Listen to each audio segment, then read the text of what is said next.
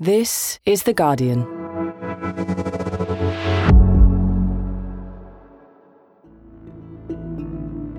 Today, is it time to invest in a bunker for the apocalypse?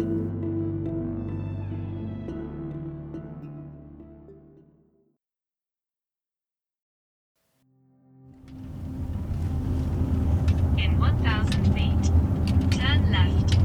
So we're driving down some windy country roads. There are trees on either side, and there's just a mist over the horizon, which seems quite fitting when we're going on this mystery journey. My producer Rose and I had travelled deep into the Essex countryside. After about an hour of driving, I could see the dense foliage of the woods in orange, brown, and red starting to break up, and the horizon opening up to us onto green fields. The car's stopping, and we're getting out. Okay.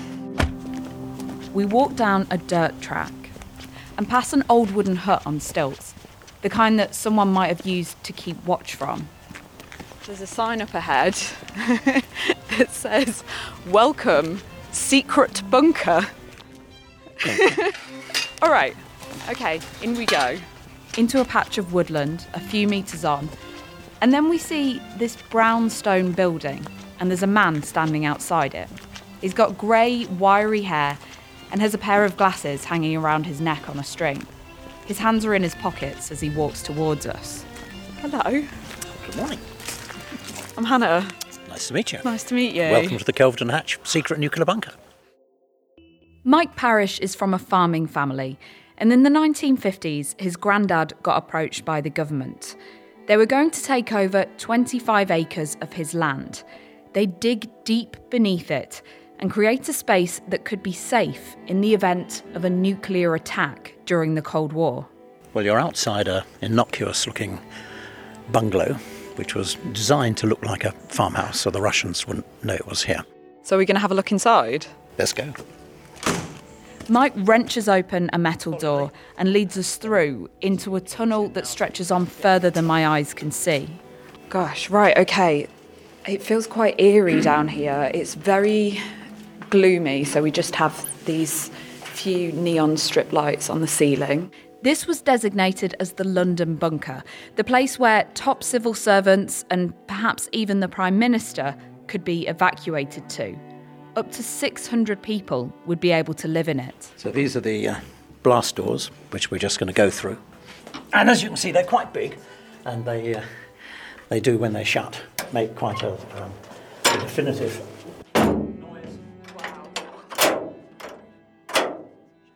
That was quite terrifying. Um, have we got a food supply in here in case we can never get those doors open again? We do indeed. This bunker was one of more than a thousand built across the country during the Cold War, and is one of only a few left in the UK in its original state. But there's evidence that, with a war ongoing in Europe and the threat of the climate crisis, more people are now looking to secure a safe spot in underground spaces like this one. People made serious requests that they wanted to be down were phoning me here. out From America and all sorts of places wanting to know if they could have a spot. Absolutely, since Ukraine, yes. Wow. And as Mike tells me, people are prepared to pay for that. I've got the system now. So I said, yes, if you've got 500,000 in liquid assets, come and have a serious chat with me. From The Guardian, I'm Hannah Moore. Today in Focus the people buying up bunkers to prepare for the end of times. Bradley Garrett, you're the author of the book Bunker Preparing for the End Times, and you've also written on this cheerful subject for The Guardian. I know you've interviewed the CEOs of companies that are building and selling bunker spaces. What have they told you about the amount of interest they're getting from people at the moment? interest is surging. I mean, every time I call them, they tell me sales are up 100%, sales are up 1000%. I mean, it just, it, They're good salespeople. well, of course, in my book, I call them the dread merchants because it, it's, it's, the, it's in their interest to stoke fears and to make you feel that the world is falling apart. You trust your home to keep your family safe, but there are many threats that don't stop at locked doors and brick walls. Your house isn't made to withstand uncertain dangers like natural disasters, home invasion, or social unrest. to make sure that you're aware that they can offer you a life assurance solution, as one of them described it to me. Rising S bunkers. They're the safest, longest lasting, most dependable on the market. But I spoke to Gary Lynch, the CEO of the Rising S Company in Texas. They build these backyard bunkers. They're sort of fabricated steel. They look a bit like Lego. You can kind of attach different rectangular pieces and bury them in your backyard. And he told me that in the past month, he would have normally fielded like 100 inquiries, but he had over 3,000. And it all was due to anxieties around the pandemic, civil unrest, climate change. So, those are a form of DIY bunkers, if you like, ones that you can have in your backyard. But then there are also existing bunkers, like the one that I visited in Essex, some of which are coming up onto the market. Where are those in the US? And, and how much are people willing to pay to have a space in them? So let's start at the top. I'll give you the most expensive bunker that I went to called the Survival Condo. Located in the middle of Kansas, a couple hours drive from any center of reasonable population that's being built by a property developer named Larry Hall. He used to work for the Department of Defense building bunkers. Those doors that we just came in through weigh eight tons each. They're uh, armored steel filled with concrete. He bought this missile silo from the government for almost nothing, had to pump a bunch of water out of it, and then built a 15 story subterranean condominium complex underground, basically a, a subterranean skyscraper. And they the condos sell for one and a half million for a half floor or three million for a full floor. And I do know one person that spent five million on a two story condo inside there. Wow. Um, but what was what was really weird to me is that he told me that most of the people who had bought space in it had never been there at all. They'd never seen it. Who are these people then who are buying these bunkers? On the extreme end, doctors, dentists, hedge fund managers, CEOs of corporations, bankers. I mean, you, I mean, you know, you know who has this kind of money. I'm thinking about celebrities might quite want access to a bunker. Do we know of any celebrities who who might have purchased one? Oh yeah, so many people have them.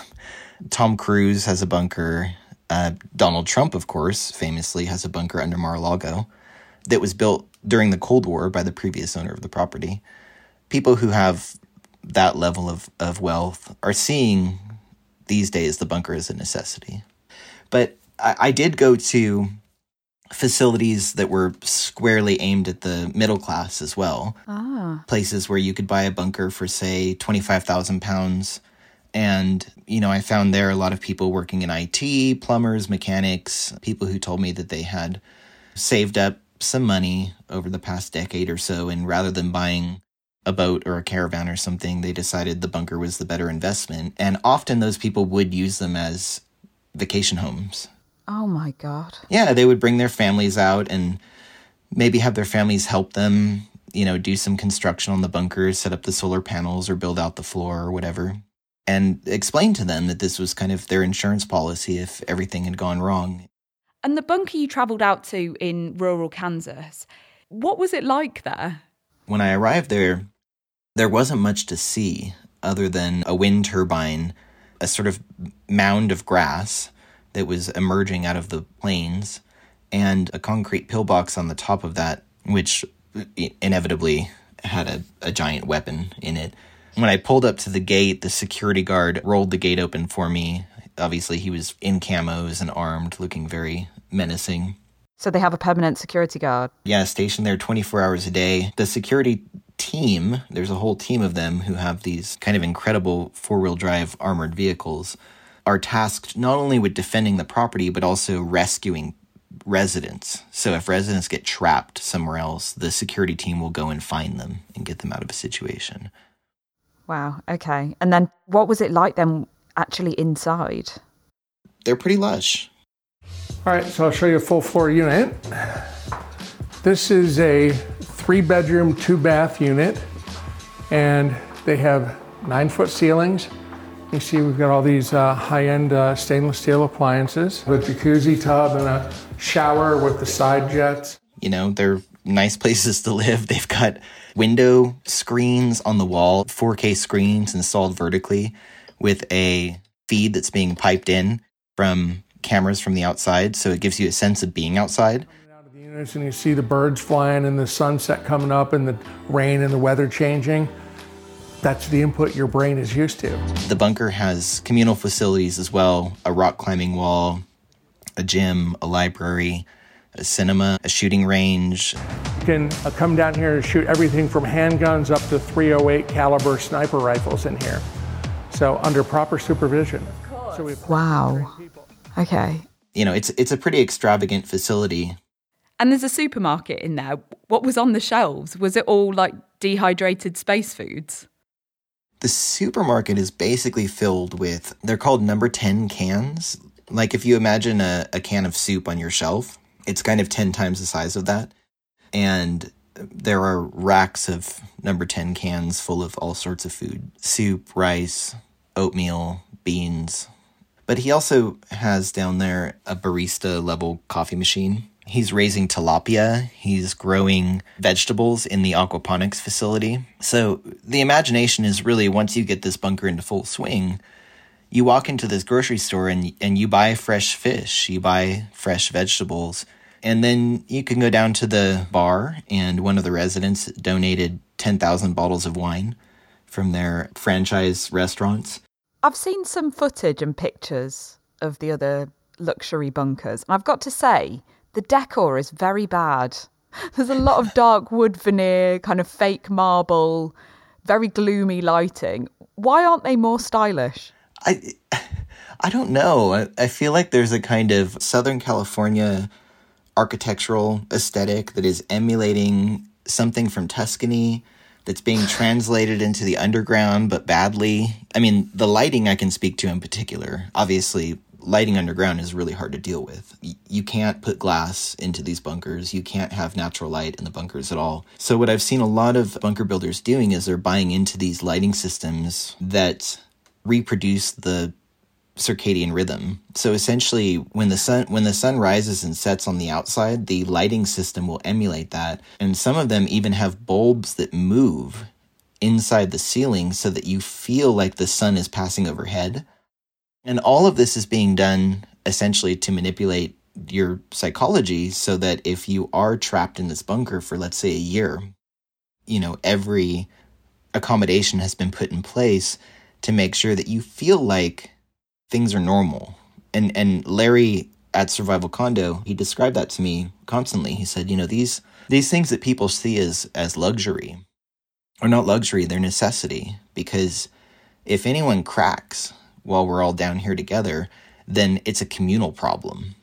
Right? So it's in everyone's interest to make sure that everyone is is content. And that means keeping them occupied, keeping them distracted, and making sure that everyone knows who's in charge. Yes, I'm imagining a sort of Lord of the Flies situation Uh, with, well, with people who are extremely low on vitamin D.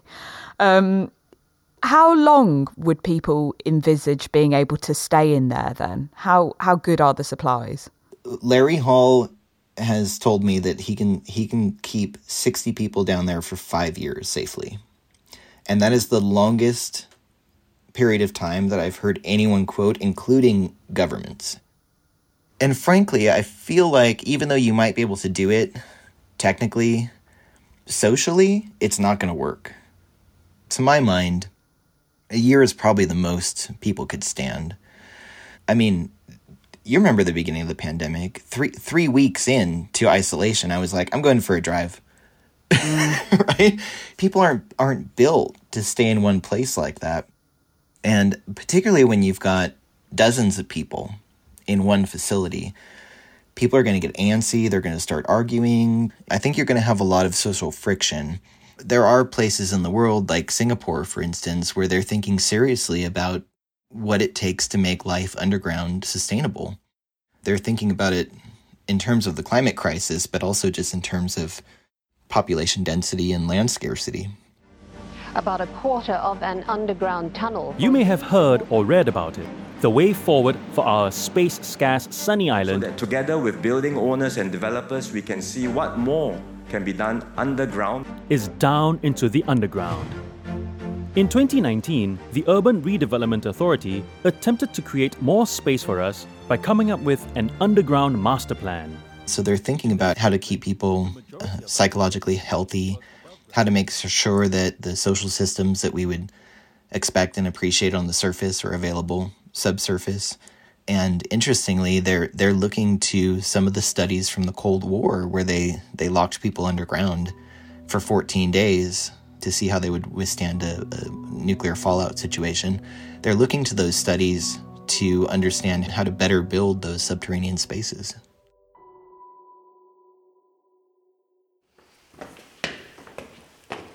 So we're now going up another flight of stairs to the top floor.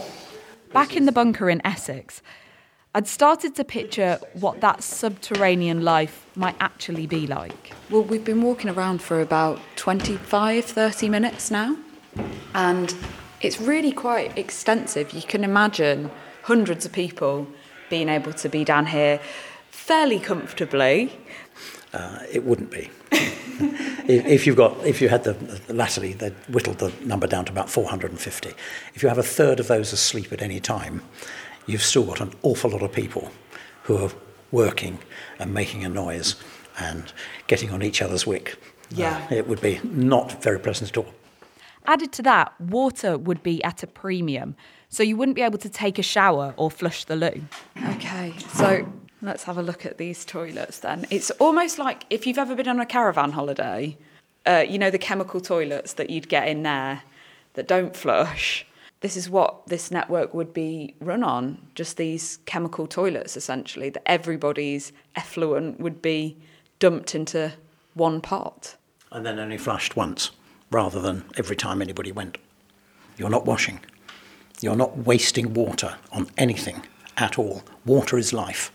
That's all you've got. I wonder if you'd just stop smelling the smell after a while. I think you do. Bradley, you've stayed overnight in some of these bunkers, haven't you? What was that experience like? I slept very well. Really? I'm, I'm not joking. I, I really slept extremely well in these places because you didn't find it unnerving?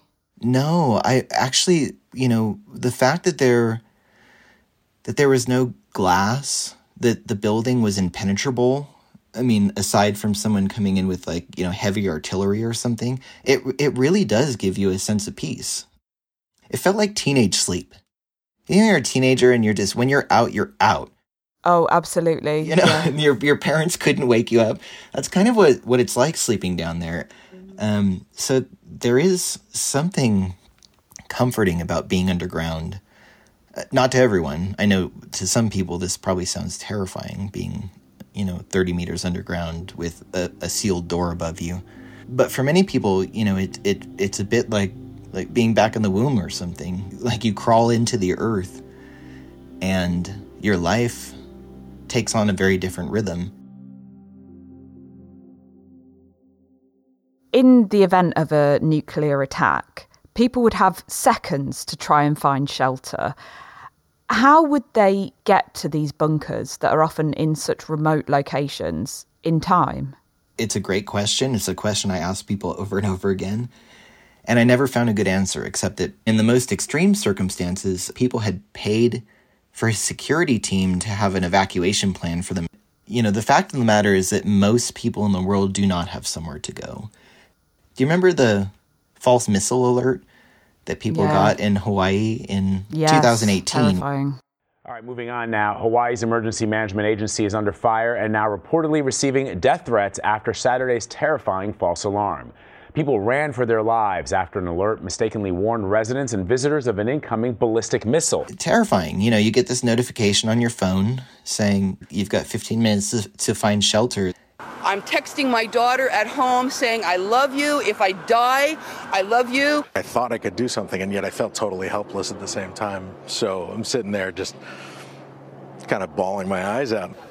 And what people realized is they had nowhere to go. They were stuffing their children in sewers. But if we turn to places like South Korea, Israel, places in Scandinavia, Switzerland, the government had a plan in place to evacuate people. And of course, you don't see these real estate markets emerging in the same way because uh, people don't have need for them.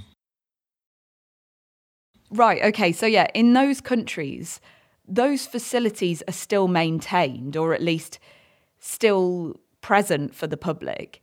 If I was to choose a country to give myself a decent chance of surviving, which would be best?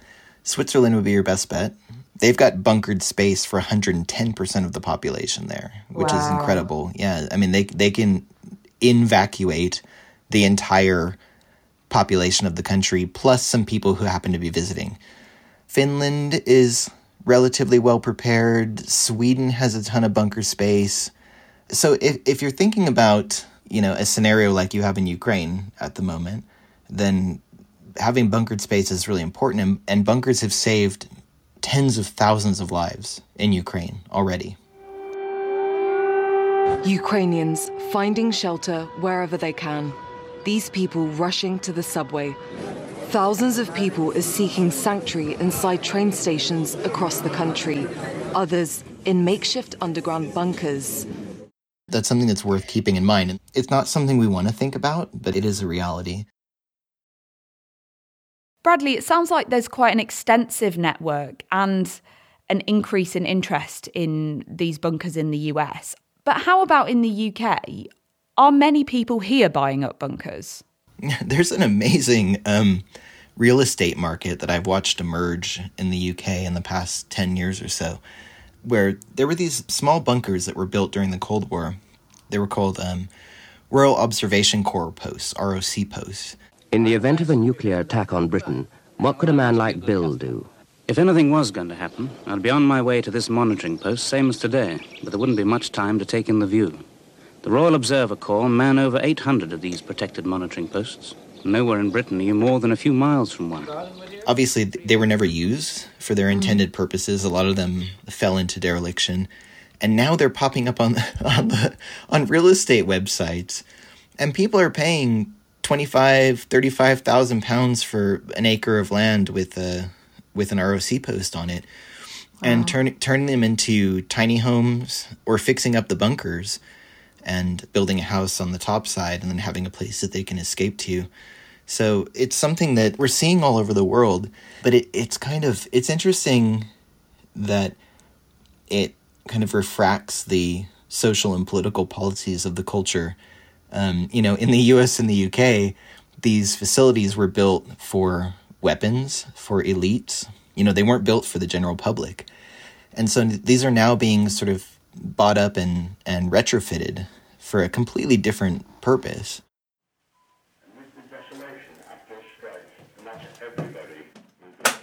This is the BBC uh, studio. Okay, so why would this be here? Prior to the bomb going off, you would be all glued to your radios. And so the Prime Minister would be able to broadcast uh, from here to you to tell you what to do. Okay, so there are stacks and stacks of broadcast equipment in here a huge radio desk, microphones, uh, a generator, and then behind us, I think Mike has just switched on the light and there is a, a mannequin of Margaret Thatcher there behind the microphone, ready to make her broadcast to the nation to tell us basically what's going on. And so then, would BBC engineers have had access to here? They'd have been some of the people who were saved, Absolutely. basically. The equivalent of BBC Essex chaps would come down here. They would be manned by BBC Essex type. Okay, so in the event of a nuclear war, working in radio or maybe now podcasting, uh, could be a good position to be in. Might give you a space down here, yeah. Good to know. Coming up, inside the minds of the preppers who are looking to the end of times.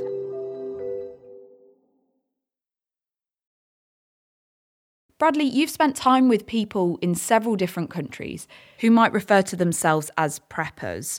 Those are people getting ready for the, the end of the world, essentially. What sense do you get about why they're doing this?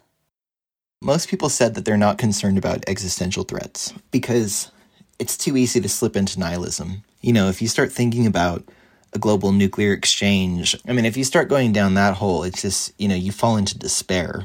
And what preppers told me again and again is that prepping is about hope. That you have to have hope that there is a future, otherwise, there's no point in prepping for it. Mm. Most of the preppers that I met who were not selling something were quite rational people. They were just trying to use a kind of very critical eye to assess the state of society, of geopolitics, of the world. I found that although people were, were often driven there by having very different political beliefs, like maybe, you know, they were extremely conservative or cons- extremely liberal or extreme religious beliefs or extreme beliefs in civil defense, they would get to these communities and there would be this kind of weird moment of unity where I would have uh, an anarchist who was building a house out of hay bales and interested in going off grid and being self sufficient, but who was very kind of distrustful of the, of the government and modern medicine, having a conversation with someone who was ex military, building out of concrete, stockpiling guns, and, and they were sharing information. You know, I'll teach you how to use a weapon and you teach me how to build a solar panel. And these people were were meeting uh, amazingly in these um, off grid bunker communities. And I'm interested to know in your years of research on this, spending time with people who are preparing for the worst eventualities, how has that made you reflect on the decisions that you make about your own future? I had been traveling around the world for, for three years interviewing people on this topic, and any good research changes you. You know, as you spend time with people and you absorb their thoughts and their words and their worlds, inevitably you are affected by that. So the seed was planted, and then when the pandemic broke out, I happened to be back home in Southern California and I realized that it was a moment to put my theory into practice. So I moved out to the mountains in Southern California. I bought a quarter acre of land and uh, I live in a cabin in the forest. I've started growing food. I've got tons of tools. I'm learning how to build things. I've been doing electrical wiring. I'm building a shed right now. And it's so satisfying it, it it does give me a sense that if things were to go wrong, I could manage it. I mean, not forever, but I can I can get myself and my family through 3 weeks and I would still have a hot shower, electricity, refrigeration, and food, everything I need to make it through a short period of time. I mean, a, a lot of my interviewees for the book, I'm sure, will be laughing at me as they hear this. At three weeks. Three weeks, sure you know? And oh and you don't have a bunker and you don't have any guns. Good luck. I mean i don't, I don't want to build a bunker. I'm not, I'm not interested i'm not interested in climbing underground. You know the thing about the bunker is it's always a short-term solution. It's a, it's a bridge or some preppers have described it to me as a, a, a ship that moves you through time rather than space. You get into the ship and it takes you through three weeks three months three years whatever's necessary. Then you emerge from the ship in, you know back into the place you were. Mm. So that's a good short-term solution, but you can't you can't live in the bunker. What you need for long-term solutions are places where you can live a sustainable, healthy life above ground, where you can live a self-sufficient life.